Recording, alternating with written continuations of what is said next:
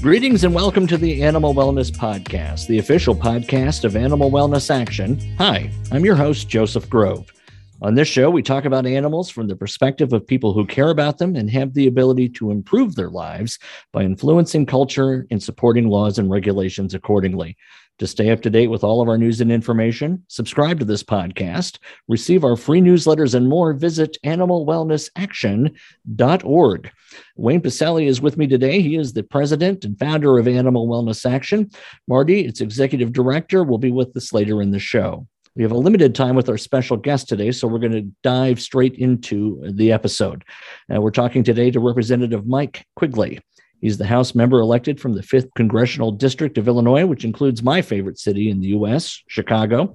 He's also the chairman of the House Appropriations Subcommittee on Financial Services and General Government. The topic is cockfighting. It's illegal now in all 50 states, felony in 40, but that doesn't mean that U.S. citizens still don't play a role in this terrible blood sport.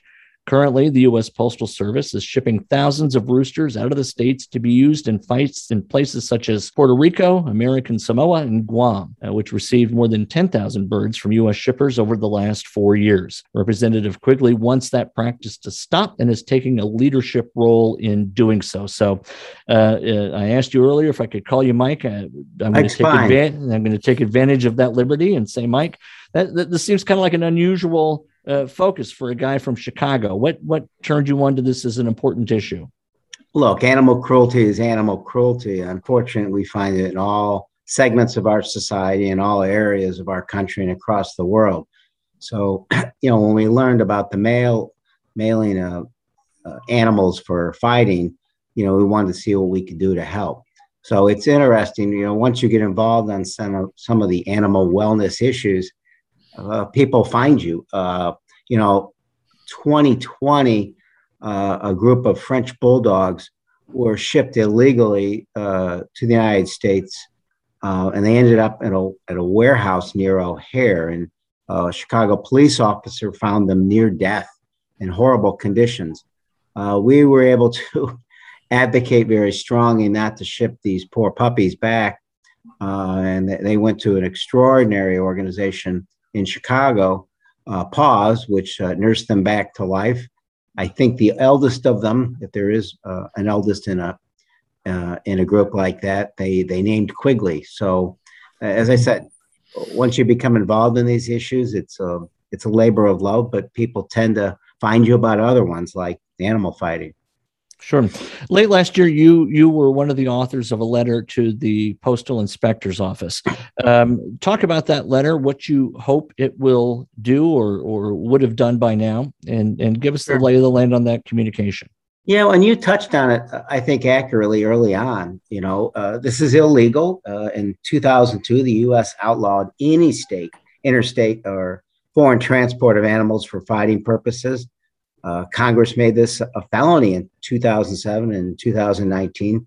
And, and in that year, we extended it to include the territories of Puerto Rico and Guam. And as you again mentioned, for very good reason, unfortunately, places like Guam, uh, it's incredibly common.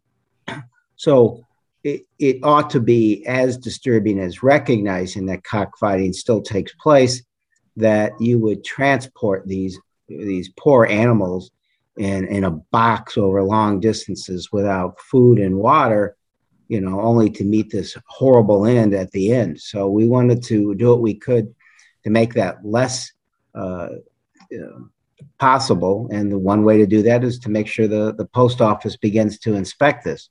Uh, we, we think USPS has an obligation to follow up.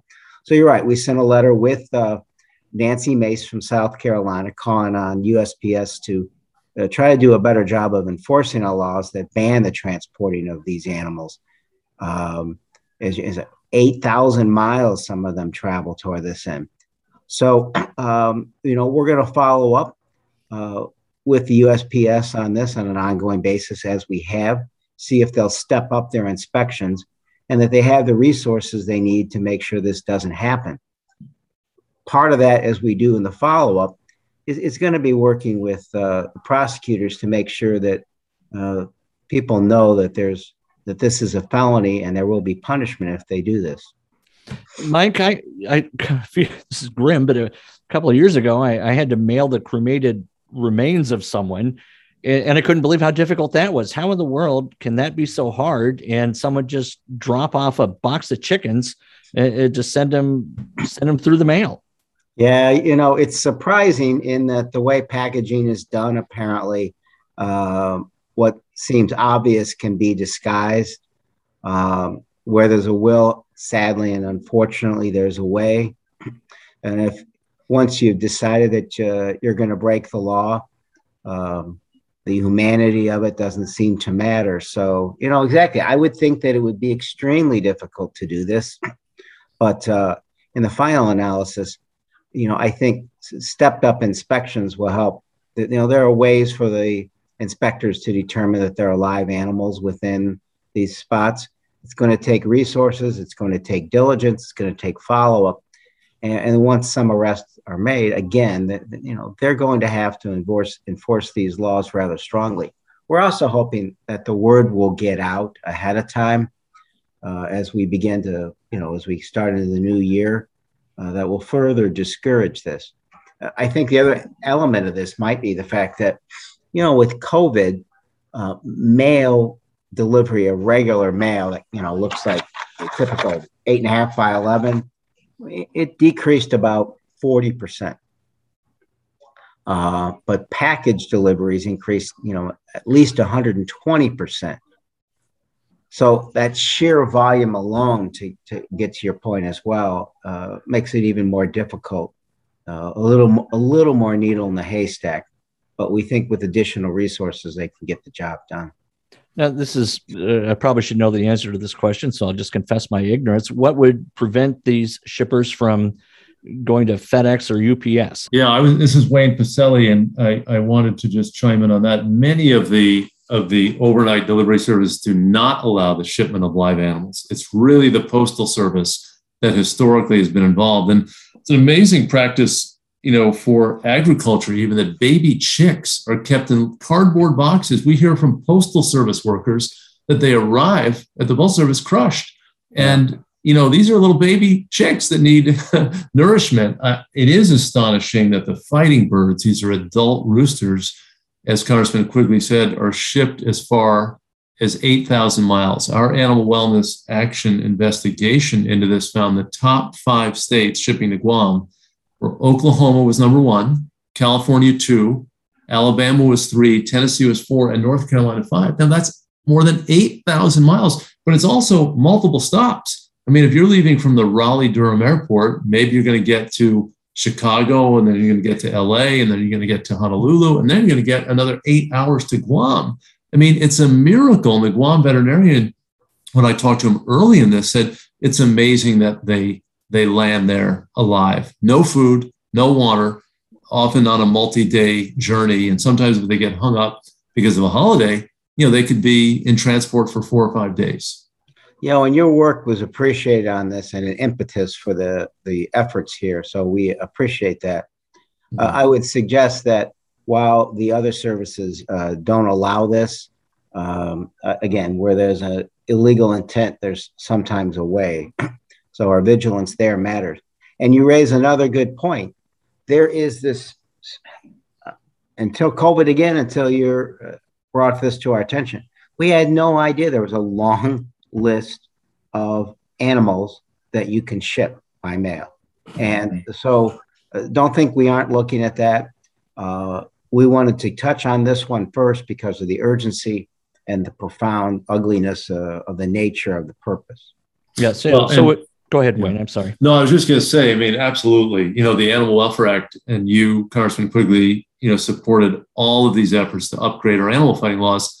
There's an explicit prohibition about forbidding the use of of fighting animals for use in the mails. So you've got them dead to rights, if you will, in terms of the yeah. people who are sending these animals, both the shipper and the receiver. So I do. I'm very glad to hear, though, that you're looking at this larger issue of live animal transport because you know who's monitoring this you know during the shipping process and also at the other end it's really problematic essentially to abandon animals and that's really what happened with those french bulldogs that you saved as well that yet came from russia I mean, so foreign puppy mills shipping dogs like French bulldogs into the United States, and who's monitoring them on the other end? I mean, you know, you just don't know if someone's going to fulfill their responsibility to pick up these animals, but a lot can happen during the transport process itself. Yeah, and you know, a lot of those animals are in puppy mills that you mentioned. It's a good time and a good opportunity to to uh, preach to the choir, with all due respect, to remind folks: puppy mills, really bad idea. Foreign puppy mills, horrible idea beyond comprehension. As you know, there is a a ban now on the import period uh, that was recently put in place. At some point, they're going to probably open up that spigot again we have to be very mindful. But again, educating the public as to what's happening. That I mean, the bulldogs that were sent to Chicago were just one example, and uh, you know, it was done illegally. Their vaccinations had been falsified. So uh, know what you're getting here. Uh, and I'm looking across the room at a, a, a shelter puppy who is uh, every bit as cute and loving as any animal you can get from uh, any breeder. God bless breeders. If that's what you want to do, make sure they're reputable. But there's no way in the world you can know if they're reputable if you're bringing them in through uh, Russia, Ukraine, um, Jordan, and some of the other places that we're hearing about. So please, I just tell your uh, your viewers, spread that word as well. It's a lot easier to uh, stop this spigot before it goes, and you know before we have to have inspectors come out or deal with uh, some of the problems we have with uh, tra- uh, transporting at airports as well. Well, we had tried in the 2008 Farm Bill and got an amendment passed to ban the resale of dogs under six months of age into the United States from foreign markets. That was an anti puppy mill bill, but USDA has not been enforcing it and interpreted resale to be a second sale and I, I think that, again, the Congress made its views plain on this issue. And we really should forbid these, these uh, puppy mill imports permanently from these countries. As you noted, the Centers for Disease Control and Prevention has temporarily stopped it for, for a variety of reasons, but uh, we'll need to revisit this perhaps when the Farm Bill comes up next year. Senator and Durbin, if they open the spigot, there's a lot of other things to do. Uh, if we're stuck with that we can't have what happened to the French bulldogs at O'Hare happen again. And now, New York, there's a place, these dogs were stuck in a warehouse. In New York, there is a facility that knows how to treat them. Um, you know, we were lucky to have a great place like Paws in Chicago. But, uh, you know, I think unfortunately, what we need is uh, places that are approved at all our major international airports. So uh, no dog has to go through the hell that they did. Yeah, yeah. Uh, Mike, thank you for, for that. I want to make sure that, that I touch on a couple of other things. The Big Cat Public Safety Act. This yes. is also something you're involved with. Uh, what's your involvement with that, and what do you hope to see happen this year? Well, we're the author and sponsor of that legislation. You know, and again, I'm preaching to the choir to an extent, but we're you know trying to help to encourage the choir to talk to others who aren't in the choir and to engage their lawmakers to support this particularly senators, all right, because we're close on this. Uh, obviously, uh, lions and tigers and cougars and other dangerous cats, they aren't house pets, but there are some people who have that uh, extraordinary belief that they are. As a result, it's, it's inhumane for the cats. It's extremely cruel. There, you know, there are pictures. You go online, you can see uh, a police officer responding to a call in New York City, and there's a, t- a picture of a tiger at the window, right? I mean, keeping a tiger in a small apartment in New York. Uh, but you also see uh, what happens when these animals get loose. Uh, and it's one of the reasons that our first responders are involved with this and supportive of it. These poor cats get loose. They're a danger to them, to other people, they're a danger to law enforcement, who's often the first to respond to it. But you also see that uh, when the animals get, you know, getting back to the humanity issues, when they get too big or cost too much or too difficult to keep, uh, sometimes people, you know, injure them or get rid of them, and it's a, a terrible sense there. So the law basically outlaws the private possession of big cats like lions, tigers, and panthers, uh, except at highly qualified facilities that can safely and uh, humanely care for them. Uh, anyone who already owns a big cat would have to be required to register them. It also prohibits the breeding of any big cats outside of these accredited zoos, research, or educational facilities uh, to take to take care of them appropriately. So I don't see too many photos anymore of these, but for a while they were rather in vogue, and that's the petting, uh, the tiger cub sure. petting. Yeah, and you think, gosh, what could be harmful about giving a tiger cub some love? But but that kind of activity leads directly to the abuse of the adults, even the cubs. Am I am I right on that, Wayne? Am I saying that correctly? Oh yeah, I mean, here's the thing, and and Carson Quigley is the author of this bill. It's got more co-sponsors than any other animal welfare bill in the Congress. He's up to 253 co-sponsors. It's a bipartisan bill. We've got 50 Republican co-sponsors and the entire Democratic caucus. And this just builds, Congressman Quigley's bill builds on a 2003 statute called the Captive Wildlife Safety Act that bans interstate transport of big cats for the pet trade, just like He's working to stop the interstate transport of dogs and birds for fighting. This is transporting animals for the pet trade, who are the most powerful carnivores in the world. No reason to do this. But the other aspect of the bill, Joe, which you which you mentioned rightly, uh, is some of these roadside zoos breed the tigers and lions just to have kittens, and they're not. They can't really be handled according to USDA for the first few weeks. And then they can handle them basically for four weeks and they get too big they can bite a finger off.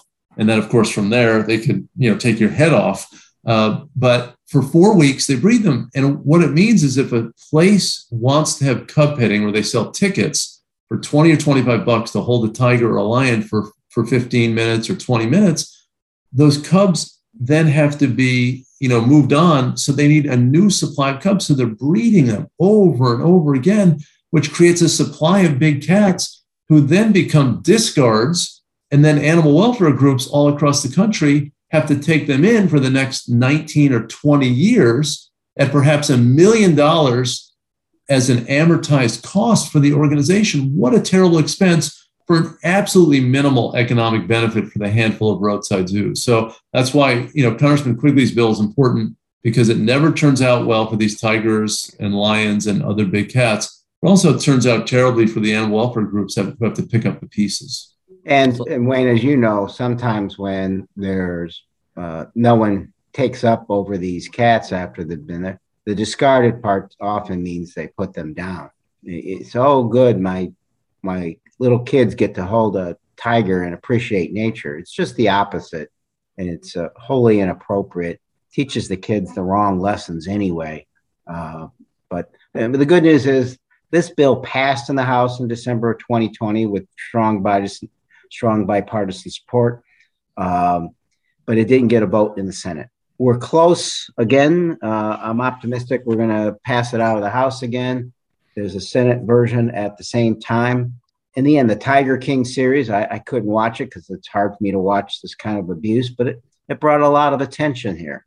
Uh, so I'm hoping that uh, people will continue to pick up interest on this, particularly senators, with all due respect, particularly Republican senators who aren't on the bill. We need their help to get to 60 and get this thing done. This bill, Congressman Quigley had, you know, before the Tiger King phenomenon, but he's right. I mean, that whole phenomenon really thrust this issue into the consciousness of America. And what a no brainer. I mean, having a tiger as a pet, you know, we have dogs and cats who are domesticated over thousands of years. And here you have animals who can take down a water buffalo or an eland. I mean, these are powerful animals. To have them in your basement or backyard is really astonishing. And uh, it's hard for me to believe that anyone could be on the other side of this. But Congressman Quigley and I have dealt with this for years that there's always some sort of rationalization that people have for their exploitation of animals. And uh, I think over time we're breaking through, and you know we're so lucky to have Congressman Quigley fighting on this issue and so many others. Well, who who's who's lobbying against this, or who who what kind of rational argument could be made against this act? Well, there's well, a lot I, of these businesses out there.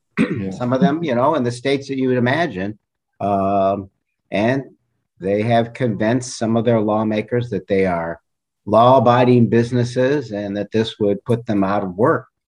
Uh, so, so far, that the humanity side of it isn't lobbying; it's the profit side of exploitation that's worked so far to to stall this. Well, what's been great is that the law enforcement community has swung behind your bill, uh, Congressman Quigley, as you know, because you've been working with them. The National Sheriff's Association, the Fraternal Order Police, the National Animal Control Association. Law enforcement doesn't want to have to confront a tiger if there's a fire at someone's home and they're rushing in and there's a powerful animal there who's frightened and scared and they don't want to confront animals who are set loose, you know, or if they escape um, in the community. No one's trained in law enforcement to handle a, a 350 pound tiger who can jump 15 feet high and 30 feet, you know, laterally. That's an incredible animal, so difficult. And that's why, you know, the law enforcement, when they are confronted with a terrible situation, often have to shoot them, much to their much to their dismay and and uh, it saddens so many of them, you know, greatly to do it, but they don't feel they have a choice. And it's the people who have them for these reckless reasons who put law enforcement in a terrible position.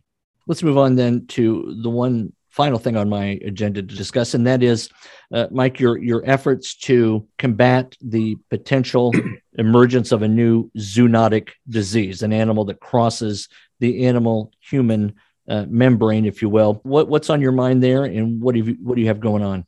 You know, it's a similar tandem. Uh, Wayne mentioned that the law enforcement community is behind the big cat bill. So I guess my thinking on both is uh, if we can't appeal to your heart, we can appeal to your brain. It's dangerous to have these large big cats in small confines. Uh, the same thing goes for the Preventing Future Pandemics Act. Um, if I can't appeal to your heart, it's wrong to treat animals this way, I, I appeal to your brain. And that's why preventing the pandemic part of this is in the title. It, it makes it the official foreign policy of the U.S. Uh, to work with state and non-state partners to shut down the commercial wildlife markets uh, in the trade and terrestrial wildlife for human consumption and and build international coalitions uh, to reduce the demand for wildlife as food. So uh, it's ambitious, but I will say, for the reasons I mentioned, it has bipartisan support as well and uh, we're trying to include it in some of the larger bills here that address some of the same issues. Can you give us a sense for what how that specifically would play out? What types of behavior would be discouraged? What types encouraged that would give this effect? Well, it authorizes, just for a few examples, the USAID to work on reducing demand for consumption uh, of wildlife from the markets and support shifts to diversified alternative sources of food and protein and communities that rely upon that consumption, uh, that consumption of wildlife for food security, while ensuring the existing wildlife habitat isn't encroached upon or uh, destroyed by the process. It prohibits the import, the export, and sale of wildlife in the U.S. Again, for purposes of human consumption. It authorizes the hiring and international deployment of 50 new U.S. Fish and Wildlife Service law enforcement attaches in an effort to disrupt this trafficking. Uh, so it, it, it gives a lot of resources to the effort. There's more to be done. Well, listen, I mean, we all learned what happened. Uh, it was almost certainly a live wildlife market in Wuhan that really launched the, the pathogen, the, the virus, that then began to ricochet around the world. And how many trillions of dollars uh, did our world burn through in responding to this pandemic. And we said after the first SARS CoV 2 crisis in 2002, 2003, that China should stop its live wildlife markets where they capture wild animals from the forests, you know, of, of other Asian countries or from, from China itself, you know, have them in inhumane transport. So the animals are stressed, then they're overcrowded, and they're alive and they're interacting with people who are purchasing them and then they're being butchered right there so you can see this brew of blood and pus and all of the other you know life fluids and this was a perfect place for the transmission of a zoonotic disease and 75% of all diseases that afflict people start in non-human animals they jump the species barrier So we knew that this was a threat. It happened in, in, in a way that was predictable, but with virulence and, and pacing in terms of spread across, across the globe that no one could have foreseen. I mean, this is the biggest pandemic since the Spanish flu of 1918. And I'm amazed that the Congress hasn't taken this up yet. You know, here we have our masking strategies, our vaccination strategies, all all important and all. But why don't we stop the next one from starting? So thank thank God, uh, you know, for for Congressman Quigley and then Congressman Fred Upton, who's his Republican partner on this, and then on the Senate side, Cory Booker, a Democrat in New Jersey, and John Cornyn from Texas. Here's a great bipartisan bill, and I really hope that the other lawmakers listen to them and get this thing passed because what could be bigger for our society? You know, some people say, oh, well, why do you care about animals? Well, you know, you can see the intersectionality of animal issues when you understand that it was live wildlife markets that probably launched this global pandemic. You know, a loose end here, I, I, back to giving other people credit where they deserve. Uh, animal wellness deserves a ton of credit, but my house uh, co sponsor is Brian Fitzpatrick, who's been a good friend on the big cat bill you know, on this, Wayne raises the, the ultimate point. It makes a lot more sense to stop the problem before it begins. And I, th- I think he outlined that this uh, measure attempts to do that. But we have to address why animals in, uh, in the wild and humans are getting closer. A big driver in that is climate change and deforestation and several other factors. you know, again, for those who tell us, you know, why do you care about this? You know, why, why are you a tree hugger? It's like, everything's interconnected. Again, it's stunning that we have to continue to try to educate so many others. We're all interconnected. We all need each other. We all need uh, all all the species of the world, plant and animal. If we let our arrogance for, make us forget that, then then frankly we're in we're in real peril. Very good. That's an excellent last word. And with gratitude, I'll, I'll certainly thank you, uh, Representative Mike Quigley from the 5th District in Illinois. You've been a great guest.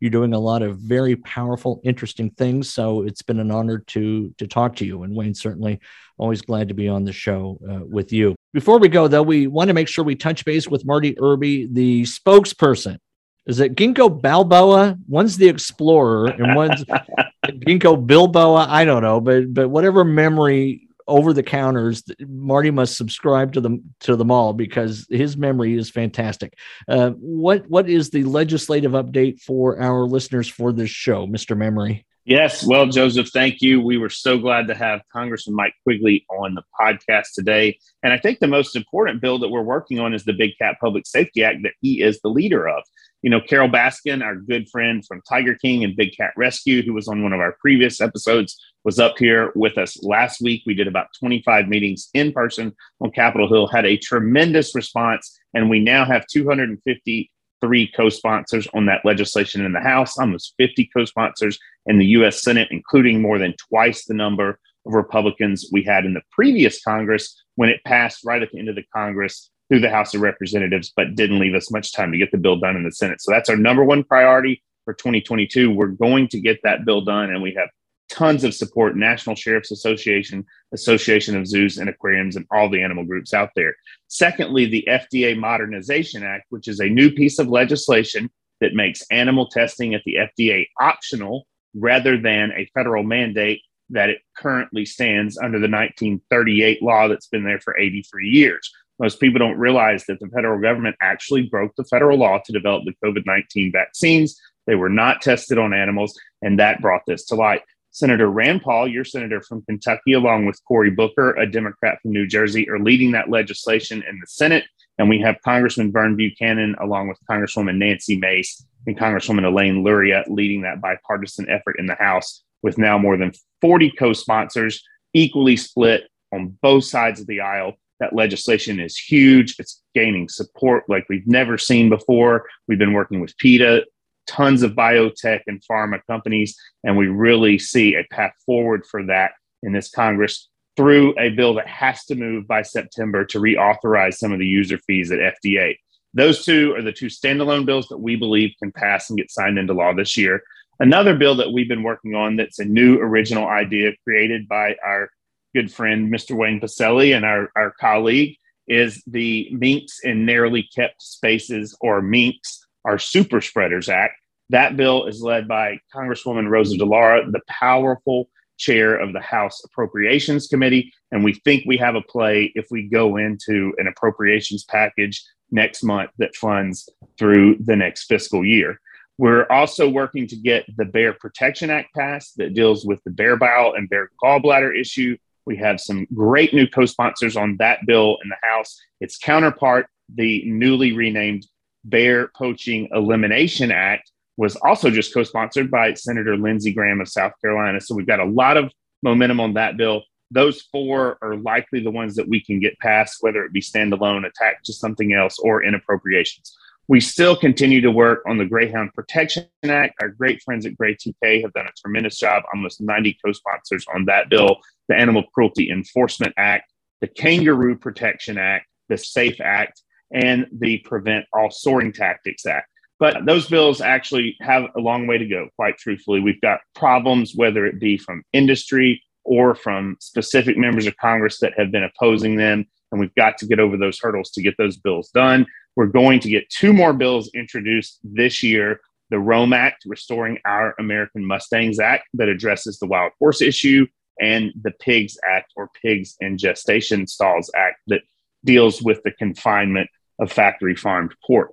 So we've got a full plate ahead of us for 2022. We're going to keep working. And in addition to that, just to add one more point, this week we filed a huge lawsuit together with the Wild Horse Education and CANA Foundation to stop the terrible, terrible roundups that are going on in Nevada that the Bureau of Land Management has started on and have horses dying, foals dying during the roundups from helicopter chases. So we're hoping we get some action. I know that's not a legislative item, but it is something that is very important to our organization and the cause in the courts. And we appreciate everyone out there who has been supporting us. And thank you all for continuing to stick with us and help the animals.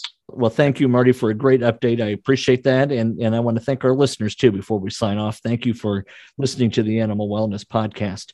Be sure to visit our website, animalwellnessaction.org, uh, for all of our news and information and to sign up for our news alerts. You can find us on Facebook and Twitter, and we sure do ask you to subscribe to the podcast on iTunes, Podbean, Stitcher, or Spotify. I've been your host, Joseph Grove, and we will be back soon with another episode of the Animal Wellness Podcast.